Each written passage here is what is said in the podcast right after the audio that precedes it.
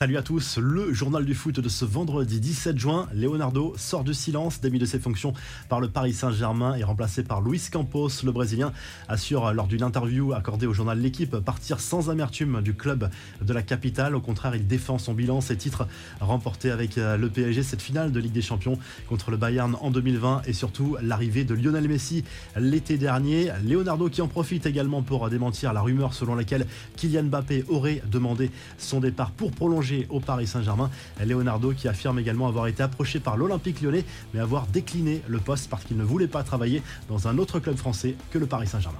Les infos et rumeurs du mercato, le PSG accélère sur la piste. Christophe Galtier, le champion de France, a contacté l'OGC Nice pour négocier une arrivée du technicien français selon l'équipe et RMC Sport.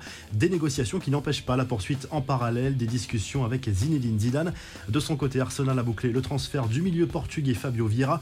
Le FC Porto et les Gunners ont conclu un accord à hauteur de 40 millions d'euros bonus compris. Il va s'engager jusqu'en juin 2027. Enfin, le LOSC et Jocelyn Gourvenec, c'est officiellement terminé. Le club nordiste a confirmé le départ du technicien français un an seulement après son arrivée sur le banc.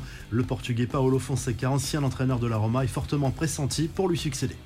Les infos en bref, le plan du Barça pour retrouver les sommets et une situation économique plus sereine après avoir accumulé une dette supérieure au milliard d'euros. Le club catalan compte obtenir 500 millions d'euros assez rapidement grâce à la vente à hauteur de 49% du Barça Licensing and Merchandising, une société commerciale, et la vente jusqu'à 25% des futurs droits TV de la Liga. Le calendrier de la Ligue 1 pour la saison 2022-2023, voici le programme de la première journée. Le Paris Saint-Germain jouera à Clermont, comme indiqué cette semaine par le journal Le Parisien. L'OM recevra Reims. Lyon accueillera Ajaccio. À noter également la belle affiche entre Strasbourg et Monaco.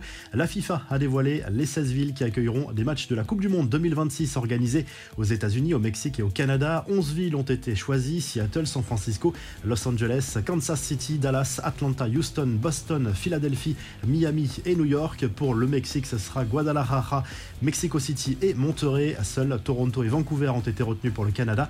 On a appris par ailleurs que le vainqueur de la prochaine Coupe du Monde au Qatar touchera 40 millions d'euros. Le perdant de la finale aura le droit à 28 millions d'euros. L'argent sera versé aux fédérations et ensuite reversé aux joueurs en partie. Enfin, l'image de Sadio Mané sur un terrain au Sénégal est devenue virale. L'attaquant de Liverpool, que l'on annonce tout proche du Bayern Munich, a profité de ses vacances pour revenir dans son village d'enfance. Il a participé à un match amical sur un terrain local rendu très boueux par la pluie. La revue de presse s'enfile tout de suite en Espagne où le journal A se penche sur le mercato du Real Madrid. A priori, il n'y aura pas de recrues supplémentaires au sein du club merengue. Seul Aurélien Chouameni, arrivé de l'AS Monaco, et Antonio Rudiger, recruté libre en provenance de Chelsea, viendront renforcer l'effectif pour la saison 2022-2023. En revanche, il y aura plusieurs départs lors du mercato estival. Et en Italie, le quotidien Sport se penche sur l'avenir de Paul Pogba, l'international français qui fait toujours durer le suspense à propos de sa future destination. On rappelle qu'il est libre depuis la fin de son contrat avec Manchester United. Mais pour le moment, pas d'annonce officielle pour le champion du monde. Si le journal du foot vous a plu, n'hésitez pas à liker, à vous abonner pour nous retrouver très vite pour un nouveau journal du foot.